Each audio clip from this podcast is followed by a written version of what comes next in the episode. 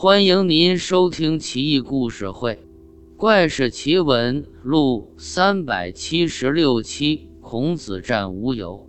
孔夫子在陈国受困，穷困潦倒，几乎断粮，弟子随从多有挨饿病倒的。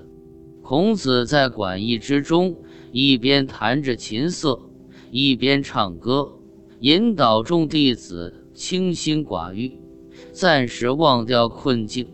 夜半时分，天降一人，身长九尺，通体黑衣，戴着高高的帽子，脚蹬战车，相貌丑陋狰狞，打声喧哗聒噪，震耳欲聋。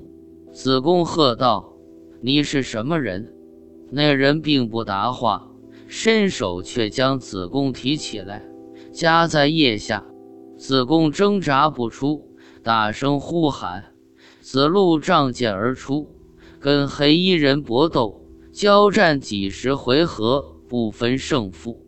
孔子在旁静静查看，见黑衣人脚下的战车没有轮子，好像一开一合，像是手掌伸缩的样子，不禁提醒子路，先攻击他脚下的车试试。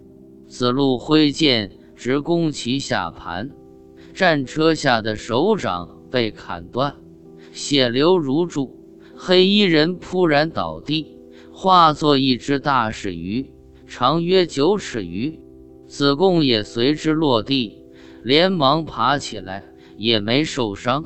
众弟子出来看，都很惊恐不安。孔子绕着大士鱼走了几圈。思考良久，说道：“这东西来这干嘛呢？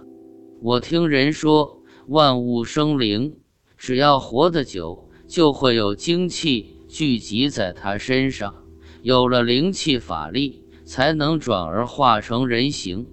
六畜之物，以及龟、蛇、鱼、鳖、草木之类，活得长了，就能成精，成妖怪。”所以称之为五有，五有就是指五行方向都有其物，有就是老的意思。物老则为怪，杀就杀了，不值得怜惜。你们也不必害怕妖怪作祟，尽管拿去烹饪果腹要紧。这是老天不绝斯文，知道我们断粮，送给我们吃的。我命系于天，必不会丧于此地。孔子一番话，众弟子都放下心来，直咽口水。子路挥剑将大鱼分割，众弟子捡柴架锅，忙得不亦乐乎，将大鱼烹煮成一大锅美味的鱼羹汤。大伙吃了个痛快。连久病不起的弟子也都痊愈了，孔子很是高兴，整整弹了一宿弦歌。第二天，孔子一行人再度踏上征程。